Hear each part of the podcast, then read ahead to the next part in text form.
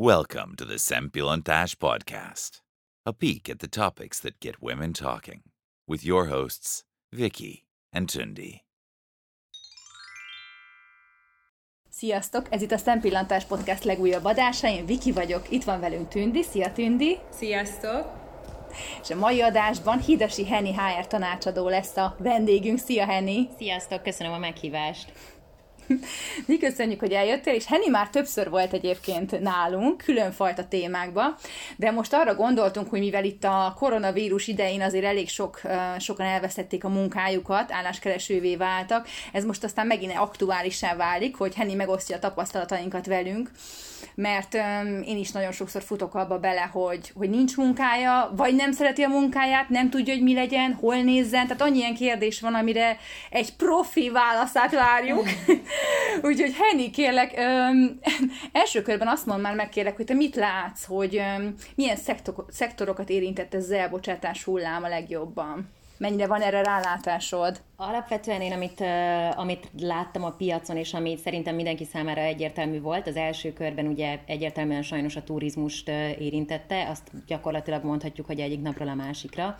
Rengeteg turizmusban dolgozó barátom lett egyébként munkanélküli, és ez ugye ez alatt nem csak az éttermeket kell mondjuk érteni, hanem minden, ami ehhez köthető szektor, tehát gondolok itt a, a, az esküvőkre, a rendezvényekre, a, a koncertekre, minden olyan, ami, ami tényleg ehhez köthető. És igazából ezt követően szerintem nagyon gyorsan elért, elért több szektort is a, a koronavírus. Én ugye IT szektorban dolgozom, informatikai szakembereknek a felkutatásával foglalkozom. Mi nagyon sokáig azt hittük, hogy az IT, IT-sokat nem fogja az érinteni, hiszen az volt az alapkoncepciónk, hogy mivel a világ felét home office-ba tették, ezért nyilvánvalóan az informatikára, illetve az informatikai struktúrára szükség lesz, viszont ehhez képest meglepően gyorsan elérte az IT szektort is, és ezáltal egyébként kialakult egy annyira különös helyzet, mi szerint eddig ugye én vadáztam az IT-sokat, és most az IT-sok, IT-sok vadásznak engem, mi szerint... Tényleg? Igen, ami, ami elég szomorú, mi szerint elvesztették a, az állásukat, és ők is munkát keresnek. Emellett egyébként szinte az összes szektorra, hogyha lehet ezt így mondani, elérte, gondolok itt a, a mérnöki cégekre, ahol ugye nyilván a, a gyárak leállása, az autóipar összeomlása miatt nagyon, nagyon sok embert vagy részmunkaidőbe visszatettek, vagy, vagy elbocsájtottak. Ide tartozik a pénzügyi szektor, az SSC, a Shared Service Center központok, tehát ezek az üzleti szolgáltató központok. Talán annyi szerencséje volt azoknak a turizmusosoknak, akik, akik beszéltek több nyelven, hogy az elején még el tudtak helyezkedni ebben a szektorban, tehát ebben a, a multinacionális közegben, mivel ugye aki több nyelven beszél, azt könnyebben föl tudták venni egy-egy olyan pozícióba, ami specifikus szaktudást nem igényel, csak mondjuk két adott nyelvtudást, viszont ez is nagyon gyorsan megtörtént, tehát az első két hétben igazából ez a piac felszívta azokat a jelentkezőket, akire még szükségük volt, és onnantól kezdve ők is leállították a toborzást Úgyhogy emiatt én azt tudnám mondani, hogy talán az orvosi uh, szektort leszámítva, illetve az egészségügyi szektort leszámítva mindenhova elért a koronavírus sajnos. Szerinted vissza fog állni egyébként a rend valaha? Tehát én azt gondoltam, amíg még benne voltunk javában ebbe a karanténba, meg, meg az egész vírus felfutásba, hogy, hogy majd minden nagyon gyorsan újra fog indulni, hogyha lehet, és mindenki vissza fogja kapni a munkáját, mert hogy, hogy mindenkinek ez a célja, és mindenki akarja, de hát ugye közben gondolom sokan tönkre mentek, és nem, nem fogják tudni visszavenni az embereiket, szóval hogy Igen. ennek így hol a vége, vagy így mi, mi, mi, mi lesz? Mikor fog leállni egyáltalán, ha visszaáll, vagy visszaállni inkább azt mondom, amikor fog visszaállni, ha egyáltalán visszaáll. Őszintén szólva én ezt hat év munkatapasztalattal és két közgazdász diplomával sem tudom pontosan megítélni. Szerintem nagyon nagyban függ attól, hogy lesz-e a, a vírusnak második hulláma. Ha igen, akkor azt mennyire fogjuk tudni jobban kezelni, mint az előzőt mert azért én azt gondolom, hogy az előzőnél nagyon-nagyon sok olyan döntés született, ami, ami borzasztóan káros gazdasági szempontból. Én erre az évre nem nagyon látok már esélyt, hogy ez, ez, ez ahogy jött, úgy el is múlik, tehát visszapattan mondjuk a munkaerőpiac. Én próbálok optimista lenni, és azt mondani, hogy, hogy jövő év elején, illetve azért lassan most már mi is látunk némi mozgolódást a munkaerőpiacon, a legtöbb szektort érintően.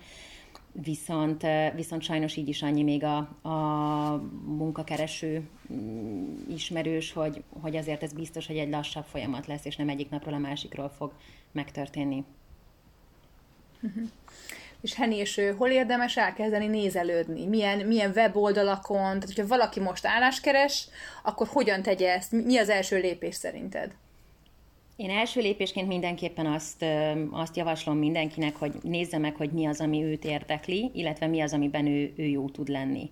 Tehát én is például mm, hiába szeretnék nagyon műkorcsolyázó világbajnok lenni, nem tudok korcsolyázni, tehát akkor nyilván nem ebbe az irányba fogok elkezdeni keresgélni, hanem valamilyen szinten a kvalitásaimhoz mérten. Úgyhogy mindenkinek a reális átnézését javasolnám így első körben a saját képességeinek, és hogyha ez megvan, hogyha sikerült eldönteni azt, hogy inkább reál, inkább humán területen dolgozna, inkább emberekkel foglalkozna, vagy inkább, inkább egész nap szívesebben ülne egy, egy, egy gép előtt, és, és nem az a típus, aki, aki borzasztóan extrovertált, és egész nap szívesen csacsog akár ügyfelekkel, akár kollégákkal, akkor ezeknek, ezeknek megfelelően érdemes belőni mm, azt a szegmást, amiben ő keresgélhet. Amit én mindenképpen ajánlanék weboldalak szempontjából, vagy tekintetében azok a klasszikus munkaerő közvetítő oldalak, mint például a Professionnek a, a weboldala. Tudomásom szerint a, a mai napig a legtöbb cég, legtöbb fejvadász cég ezt használja adatbázisként, úgyhogy azért mindenképpen ott, ott indulnak a legjobb eséllyel a, az emberek. Nagyon fontos egyébként az, hogy ez jól legyen kitöltve, mert sajnos nagyon sokszor látunk olyat, hogy, hogy nem teljesen sikerül kitölteni ezt az adatlapot, és, és úgy gondolják az emberek, hogy azért, mert ő oda feltöltötte a nevét és a telefonszámát, az elég lesz. Tehát amennyire lehet részletesen írjuk bele azt, hogy milyen nyelvtudással rendelkezünk, milyen diplomával, milyen képzettséggel, hány év tapasztalattal, azt, hogy melyik pozícióban hol mit csináltunk, hiszen egy, egy szélszes pozíció is egy kezdő szélszestől egy szélsz vezérigazgatóig rengeteg mindent foglalhat magába, úgyhogy a, a minél alaposabb profilozást azt, azt mindenképpen tanácsolnám. Emellett egyébként amennyiben esetleg mondjuk multicégekben gondolkozik az illető, tehát mondjuk van több nyelvtudása, vagy van olyan szaktudása, ami egy multinacionális cégnél hasznosítható lesz, úgy szerintem mindenképpen érdemes direktbe is jelentkezni az adott cégnél, megnézni azt, hogy hány, hányféle különböző multinacionális cég található Budapesten, és kell küldeni a jelentkezést. Érdemes lehet direktbe közvetítő cégekhez jelentkezni. Nálunk például a Grafton Recruitmentnél elég sok ilyen bejelentkező jelöltünk van, és amennyire lehet igyekszünk is nekik segíteni, illetve egyébként a Facebook csoportok a mai napig meglehetősen jól működnek. A vendéglátósoknak például van egy nagyjából 30 ezer főt magába foglaló csoport, ahol folyamatosan teszik föl a, az állás lehetőségeket, illetve, illetve nagyon sok olyan csoport is van, mint mondjuk a, a budapesti munkát keresek, kínálok csoport, ahova olyan könnyebb fizikai munkákat, vagy könnyebb administratív munkákat tesznek fel, ami nem igényel különösebb szakképesítést. Uh-huh.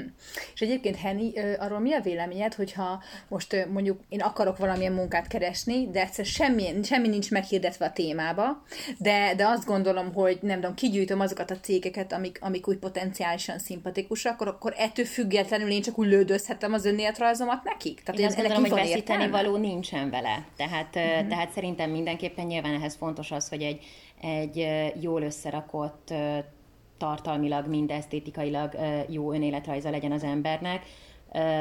Minden esetben egyébként ez, ez működhet, nem azt mondom, hogy ez az egyetlen út, ami, ami járható, viszont az ember semmit se veszíthet vele, úgyhogy igen, abszolút ezt is, ezt is tanácsolnám.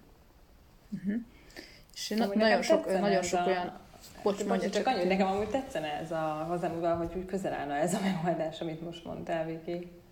Uh-huh. Ezt valakitől hallottam, hogy ezt javasolták neki, hogy, és, és így is keres, így is talált állást uh-huh. egyébként, hogy ilyen rádiókhoz el, elküldözgette, és akkor pont egy szólt vissza, de úgy, hogy nem volt meghirdetve, és mondták, és nem is gondoltak rá, hogy fölvegyenek valakit, de már most, hogyha itt az önéletrajz is olyan jó, akkor lehet, hogy jöjjön be egy elbeszélgetésre, és ez... annyira meglepődtem ezen. Hát meg alapvetően szerintem ez egy, ez egy proaktivitást feltételez az illetőről, tehát aki ennyire, ennyire aktívan és ennyire proaktívan saját maga megy a munka után, és nem azt várja, hogy majd a sült galamba számba repül, az nyilvánvalóan valamennyire a, a, a munkában is ö, proaktívabb, mint, mint mondjuk az, akit úgy kell rábeszélni az adott pozícióra. Igen.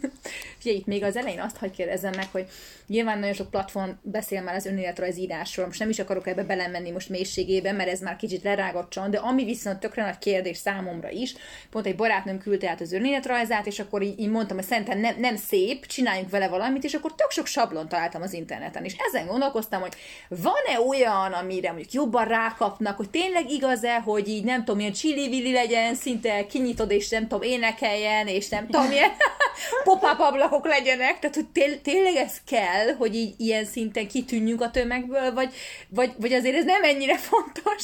Szerintem ez is pozíciófüggő. Tehát nyilván, hogyha egy marketinges vagy grafikus állásra jelentkezik az illető, akkor, akkor igenis legyen olyan, ami kitűnik, hiszen ott az ön életrajzod egyfajta referencia is. Az esetben, hogyha te egy pénzügyi vezető pozícióra jelentkezel, vagy egy, vagy egy C-sharp fejlesztő pozícióra, ott azért nem, nem azt fogja nézni az ügyfél vagy a munkáltató, hogy, hogy mennyire szép a, a fotó, mennyire szép a, az iniciálé, és a többi, tehát az esetben szerintem sokkal kevésbé fontos. Amit mi minden esetben ajánlani szoktunk, az az, hogy azért alapvetően két oldalba próbáljuk meg beleszorítani a, a lényeget. Nyilván más ez egy két éves tapasztalattal rendelkező jelöltnél, és más ez egy 25 éves tapasztalattal rendelkező jelöltnél. Viszont, hogyha ha két oldalban nem sikerül ezeket mm, össze, összetömöríteni, hogyha ha nincsen benne e, fotó, hogyha nincsen benne elérhetőség, rengeteg ilyennel találkozunk, hogy az illetőnek csak a neve van benne, de akkor... ezt amúgy nem is értem. Ezt én sem értem egyébként. Sajnos egyébként a mai napig e, előfordul, hogy az emberek elfelejtik beleírni az e-mail címet, elfelejtik beleírni a telefonszámot, vagy, vagy adott esetben az állandó lakcímüket adják meg, ami mondjuk, teszem, az Debrecenben van, én, mint recruiter, hogyha Budapestre keresek jelöltet, és azt látom a jelöltnél, hogy Debrecenben lakik, akkor valószínűleg őt később fogom megkeresni, mint egy budapesti lakost. Ettől függetlenül valószínűleg ugyanúgy Budapesten lakik, viszont nem a, nem a ideiglenes lakcímét írta bele, hanem az állandót, és ebből nekem az jön le, hogy ő Debrecenbe keres munkát.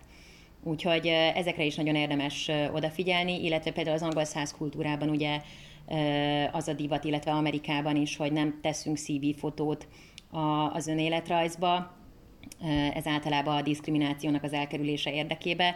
Én ettől függetlenül azt szoktam javasolni, hogy Magyarországon továbbra is érdemes beletenni egy, egy fotót az önéletrajzba. Ennek borzasztóan egyszerű indoka van. Egy, egy recruiter, egy HRS napi szinten 100-150 önéletrajzot lát, sokkal könnyebb, hogyha egy arcot tudsz csatolni a, a tapasztalatokhoz, mint hogyha ha csak mondjuk egy munkahelyet. Úgyhogy emiatt szerintem erre is érdemes figyelni. Természetesen nem hátrány az, hogyha a CV részében a fotó nem egy egész oldalt foglal el. Ilyet is láttam már, olyat is láttam, ahol selfie volt a, a profilkép, mindezt úgyhogy látszott, hogy közben a háttérben óriási kupleráj van a szobába, és egy szupermenes fólóban volt az illető. Tehát azért ezek, ezekre érdemes továbbra is meglehetősen nagy hangsúlyt fektetni. Illetve egyébként, amit még szintén ajánlanék, annak, aki mondjuk fizikai területen keres pozíciót. A legtöbb cégnél, többek között egyébként nálunk is a Grafton Recruitmentnél van egy fizikai közvetítés, fizikai kölcsönzés részlegünk, Úgyhogy, úgyhogy az sem igaz egyébként, hogy a, a munkaerőközvetítő cégeknél csak fehér galléros szellemi munkára lehet jelentkezni, hanem abszolút van kereslet és igény is a, a fizikai munkára is. Tényleg neked arra van rá, rálátásod, hogy az ilyen ö, mesterembereknek, tényleg az ilyen szakmunkásoknak a, a munkahelyzetére hogy hatott ez a helyzet? Mert én, én azt tapasztaltam, hogy most mindenki felújított és hívta a villanyszerelőt, és még, még jobban tele voltak munkával, mint, mi meg a kertészek, meg minden. Tehát, Igen, hogy... nekem ez, ezzel kapcsolatban kettő tapasztalatom van. Egyrészt nekem, nekem édesapámnak generál kivitelező cége van, úgyhogy én valamilyen szinten gyerekkoromtól kezdve kicsit az építőiparban nőttem fel. Nekik egyébként szignifikáns változás egyelőre nem történt a, a munkaerőpiacot mm, szemügyre véve. Ettől függetlenül nekik is volt például olyan projekt, amiket, amiket lemondtak vagy eltoltak, viszont hála Istennek eddig az építőiparban én azt láttam, hogy annyi munka halmozódott föl, és akkora kereslet volt, hogy bár lehet, hogy egy picit megtorpant, de, de inkább most, most tudja magát utolérni ez a szektor, és azért ott egyelőre nagyon nagy visszaesés az én meglátásom szerint nem tapasztalható. Emellett egyébként pont Ündi, amit mondtál, a másik, hogy mindenki felújított. Mi a balatoni nyaralónkat festettük ki a, a karantén ideje alatt, és kétszer voltunk a praktikerbe, mind a kétszer 10 percen keresztül köröztünk, hogy szabad helyet találjunk így a korona közepén. Tele volt egyébként mind a praktiker, mind az obi, úgyhogy ha valakik szárnyaltak szerintem a, a korona alatt, az, azok a barkácsáruházak voltak. Cserébe viszont mindenkinek nagyon csili lett valószínűleg a lakása háza. Igen. Igen. Tényleg nagyon durva. Legalább ennyi. Ugye, és az még szokta érni ugye a HR-eseket, recruitereket is, főleg talán a, inkább a vállalatoknál lévő HR-eseket, hogy hogy nem adnak visszajelzést. Ugye elküldöd az önéletrajzodat, biztos százszor találkoztál te is ezzel, egyszerűen nem jön semmi vissza, és honnan tudod, hogy most megkapta-e, nem kapta, meg nincs automatikus üzenet se, hogy ez miért van, és hogy lehet, hogy elrontottunk valamit, ha nem kapunk választ, vagy erről mesél már egy kicsit, mert ez egy annyira általános probléma, kb. mindenki erről panaszkodik. Igen. Egyrésztről megértem. Tehát, hogy egyrésztről jogosnak érzem én is azt, hogy, hogyha ha jelentkezünk egy pozícióra, akkor arra azért érdemes valamilyen visszajelzést adni a cégnek, viszont Viszont azt is látom, hogy nagyon sok esetben a jelentkezők abszolút nem olvassák el a, a feltételeket, tehát, hogy mi a feltétele annak, hogy az adott pozíciót megpályázhassák. Nekem, amikor annó még nyelvi keresésekkel foglalkoztam, akkor volt olyan jelöltem, aki magyar nyelvtudással bejelentkezett egy német-orosz-angol nyelvű pozícióra, és én kíváncsiságból felhívtam, hogy nem, nem látok az önéletrajzába egyik nyelvtudást sem megjelölve, de lehet, hogy csak rosszul néztem, figyelmetlen voltam. Mire neki az volt a válasz, hogy nem, nem, hogy valóban egyiken se beszél, de nagyon gyorsan tanul, úgyhogy ő, ő, ő, ő, ha kell, mindhármat megtanulja, hogy mikorra kéne. És így, hát jövő hét hétfőre menni fog? Nyilván nem.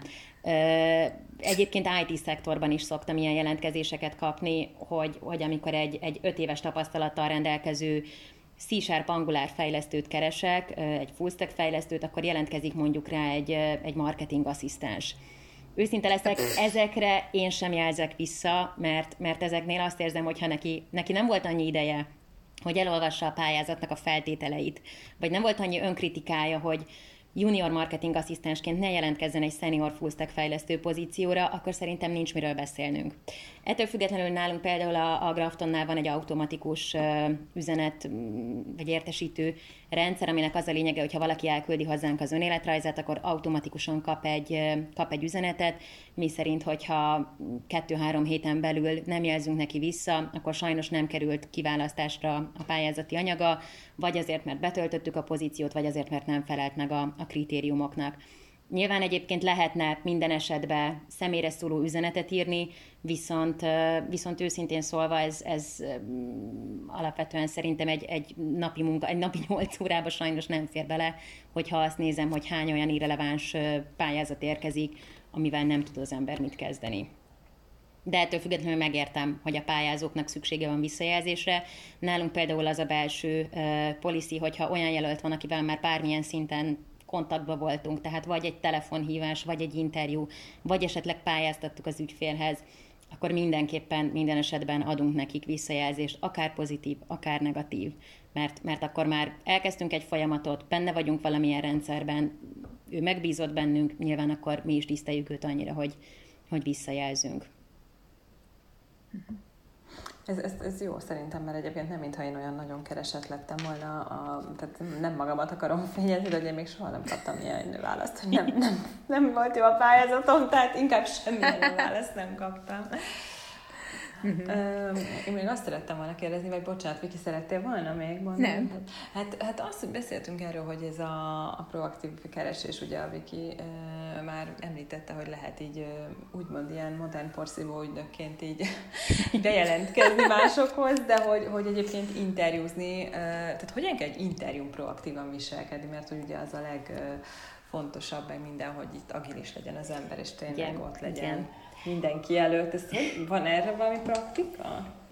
Alapvetően én semmiképpen sem tartom hátránynak például azt, hogyha ha az ember utána néz az adott cégnek, ahova, ahova készül, és nem úgy ül be az interjúra, hogy fogalmam sincs, kik vagytok, és hogy mi a pozíció. Tehát azért, azért ezekből legyünk minimálisan felkészülve, hogy ki a cég, milyen háttérrel rendelkezik, mi maga a pozíció, én azt gondolom, hogy ma az internet világába ezekre minden lehetőségünk adott, tehát ennek, ennek mindenképp érdemes utána nézni.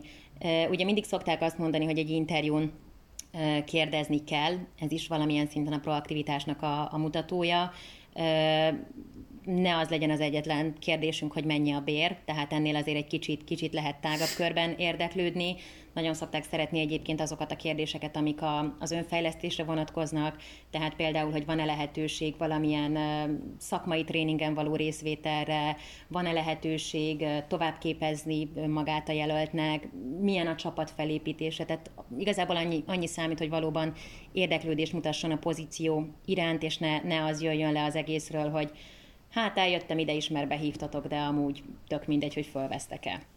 Illetve a testbeszéd is nagyon-nagyon sokat számít a, az interjún, az, hogy egy jelölt mennyire tartja a, a szemkontaktust, milyen a készfogása, Nekem személy szerint rekrúterként kettő, kettő veszőparipán van, az egyik a döglött hal készfogás, amikor az illető beleteszi a kezét a kezedbe, de úgy igazából nem csinál semmit. Nem a másik, semmi. Igen, a másik pedig, amikor a, az interjú alatt mindenhova néz, csak rád nem. Az egyébként egy borzasztóan zavaró szituáció. Egyrészt mert saját magamat is megkérdőjelezem, hogy ennyire unalmas vagyok, vagy ennyire unalmas, amit mondok. Másrészt meg nyilván rajta is azt érzem, hogy nem érdekli a lehetőség. Vagy esetleg nagyon-nagyon introvertált, de annak meg megint csak más jelei vannak, tehát én alapvetően ezeket emelném ki, amire fontos fontos odafigyelni. Uh-huh. És figyelj, egyébként most ö, összességében akkor az elmondható, hogy volt ugye régen, amikor így a, ö, hogy is mondjam, hogy így nagyon-nagyon keresték a munkát a, az emberek, és mindent megtettek, kezüket tördelték, hogy legyen munkájuk, mindent megtettek, akkor volt utána egy időszak, amikor a munkáltatónak kellett mindent megtennie, és egy gyönyörű pályaigret fel, felrajzolnia, és elbűvölni az embereket, hogy jöjjenek, és most megint picit, mintha visszamentünk volna, ugye, ez, emiatt a korona miatt, ezt nem tudom ezt, hogy er, meg tudod erősíteni, hogy most tényleg mit tesszük, tehát mint munkavállalók tesszük oda nagy nagyon magunkat, egyrészt, hogy ne rúgjanak ki, másrészt, Igen. ha meg valahol menjünk interjúzni, akkor most jobban oda tesszük magunkat, nem úgy, hogy akkor most kiha én nem, és akkor jaj, hát ez száz helyre fölvesznek, hanem picit jobban oda tesszük magunkat. Ez, ez mennyire van így? Alapvetően szerintem teljesen. Én amikor annó elkezdtem a, a recruitmentet hat évvel ezelőtt, akkor még abszolút az volt megfigyelhető, hogy a jelöltek nagyon tepernek egy pozícióért, nagyon szeretnének dolgozni, aztán az elmúlt két-három évben ez egy kicsit változott, és már inkább egy jelölt vezérelt piac alakult ki. Ez főként egyébként a mi szektorunkban, az IT-ban nagyon-nagyon igaz. Tehát szoktuk mondani, hogy az IT-sok nem jelentkeznek pozíciókra, őket konkrétan le kell vadászni, és ugye ez, amit említettem az előbb is, hogy ez most egy picit talán visszaáll, illetve egyébként talán, talán most látom azt a legtöbb piacunkon, hogy nagyjából egyenlőek a, az erőviszonyok, talán most már inkább megint a cégek kezdenek jobb pozícióban lenni, hogyha lehet ezt így mondani, de, de alapvetően igen, ez teljesen megváltozott a koronával egyidejűleg. Uh-huh. Hm. Te elgondolkodtam ezen közben, úgyhogy Viki mondja nyugodtan, hogyha van ja, jó. kérdésed. Hogy um, ami még bennem így uh, sokszor felmerül, főleg így a korona alatt, hogy nekem például van egy-két ismerősöm, aki pont ebbe az egész helyzetbe vált munkát, és ez annyira érdekes, hogy amikor először meghallottam, hogy most akarsz munkát váltani, normális vagy? Bátor, ilyen helyzetben, amikor minden bizonytalan. De egyébként igazából ez a kérdés, hogy érdemes egyáltalán munkát váltani ilyenkor? Tehát nem, nem rizikósabb, mint egyébként? Én rizikósabbnak alapvetően nem mondanám, már csak azért sem, mert ott maradni a jelenlegi helyen az nagyjából ugyanannyira tud rizikós lenni, mint, mint váltani, hiszen a jelenlegi helyen sincsen rá akkora garancia, hogy nem rúgnak ki, mint amúgy. Emellett egyébként, hogyha ha tényleg egy olyan állás lehetőség jön szembe, amiért azt gondoljuk, hogy, hogy megéri, és, és ez a karrierünket segíti, a magánéletünket segíti, akkor én továbbra is azt mondanám, hogy persze, nyugodtan, nyugodtan meg lehet pályázni. Ezt koronától függetlenül is mindig tanácsolni szoktuk az összes jelöltnek, hogy amíg nincsen új ajánlat a kezébe, addig nem mondjon föl. Tehát ez, ez, ez akár korona van, akár nincs korona, ez mindkét helyzetre érvényes. Hála Istennek azért nekünk is nagyon sok olyan cégünk van, akik gyakorlatilag több embert vettek fel a korona ideje alatt, mint az elmúlt másfél évben tehát ők például sokkal aktívabban Aztán. toboroztak, mint eddig. Nyilván olyan is volt, aki bezárta a pozíciókat, és, és, és mégse vette fel a tervezett létszámú embereket, viszont azokat az embereket nem úgy vette föl, hogy miután ajánlatot adott kezdés előtt egy nappal közölte, hogy bocs, mégsem, hanem mondjuk már a toborzási folyamat közepén leállította. De nyilván, hála Istennek ezáltal a mi jelöltjeink nem bukták el az előző állandó munkahelyüket, úgyhogy ilyen szempontból szerintem nem nagyobb kockázat mint, mint a korona előtt. Nehezebb, az biztos. Ugye pont azért, mert, mert kevesebb a, a lehetőség. Azt mondjuk mindenképpen tanácsolnám, hogyha valaki nagyon rosszul érzi magát a jelenlegi helyén, de nincsen semmi opciója, akkor azért még bírja ki egy kicsit. És, és nem most mondjon fel egyik napról a másikra, mert jelenleg nem biztos, hogy egyik napról a másikra találni fog új pozíciót. Úgyhogy, illetve ne felejtsük el azt se, hogy sokkal több emberrel kell versenyezni a piacon, mint eddig. Igen. Úgyhogy ez így különösen nehéz. közben, hogy, hogy azoknak az embereknek, akik eljutnak egy interjúra, és tényleg így megfelel meg minden, hogy szerintem a, a, a legnehezebb dolog az mindig a bértárgyalás. És hogy a leg, legnehezebb, meg a legkellemetlenebb, meg nyilván azon is nem. Azon múlik a legtöbb, vagy hogy mondjam. Tehát, Igen. Hogy, hogy amúgy, amúgy ez nagyon hülye fog hangozni, hogy hogy kell jól bértárgyalni. Tehát, hogy, hogy ne legyen az ember erőszakos, de ne legyen tutyi-mutyi, tehát, hogy rugalmas is legyen, de, de hogy meg, van, nyilván van olyan, aki azt mondja, hogy ennyi alatt nem megyek el, tehát, hogy így ez, ez, ez, ez hogy, hogy kell normálisan csinálni, így kultúráltan, hogy ne egy ilyen erőharc legyen, de mhm. mégis azért ne kelljen teljesen így lemondani mindenről. Igen. Alapvetően én egyébként itt megint az ügynökségeket tudnám ajánlani, mivel, mivel az ügynökségnél a tanácsadóval már alapvetően tudsz erről bizalmasan beszélni, hiszen nem ő fogja adni a fizetésedet, illetve neki is az lesz az igénye, vagy az érdeke, hogy, hogy a jelölt minél magasabb fizetést kapjon. Úgyhogy egy ügynökségnél szerintem sokkal könnyebb, illetve az ügynökségkapásból vissza is jelez, hogy igen, erre a pozícióra ez és ez a bér reális. Ezáltal ugye az ügynökség már úgy küldi el az adott cégnek, hogy benne van a pályázati anyagában a jelöltnek a fizetési igénye. Tehát, hogyha a cég úgy látja, hogy ez a ez a fizetési igény irreális, akkor már be se fogja hívni a pályázót. Ha pedig behívja, akkor az 90%-ban azt jelenti, hogy, hogy reális a bérigénye, nem lesz vele probléma. Emellett egyébként alapvetően szerintem egy jó interjún maga az interjúztató megkérdezi a, a bérigényt, és beszélnek erről. Hogyha nem, akkor nyilván ez egy picivel kellemetlenebb uh, szituáció, viszont én azt gondolom, hogy a, a pályázó is ugyanúgy rákérdezhet. Nem feltétlenül konkrétan arra, hogy mennyi lesz a fizetése, hanem ennél egy picit szofisztikáltabban a juttatási csomagról tud érdeklődni, ami ugye a fizetés mellett magában foglalja mind a, mind a kafetéria elemet, mind a céges autót, céges laptopot, all you can move sport pass bármi egyebet és végső soron én azt gondolom, hogy ebbe, ebbe olyan szempontból nincsen kellemetlen része a jelöltnek sem, hogy itt gyakorlatilag egy kereslet-kínálat találkozik, tehát a cég nem jótékonyságból fog neki pénzt adni, hanem azért a jelölt meg fog dolgozni, és ő azért ugyanúgy ad valamit a, a vállalatnak.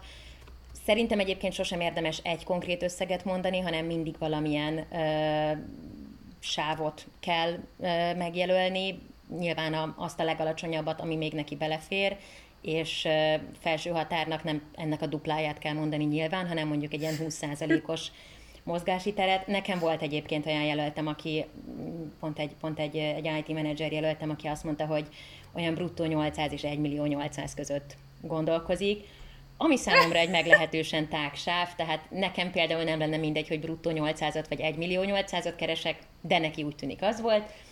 Ez uh, nagyon furcsa. Igen. igen, ez Igen.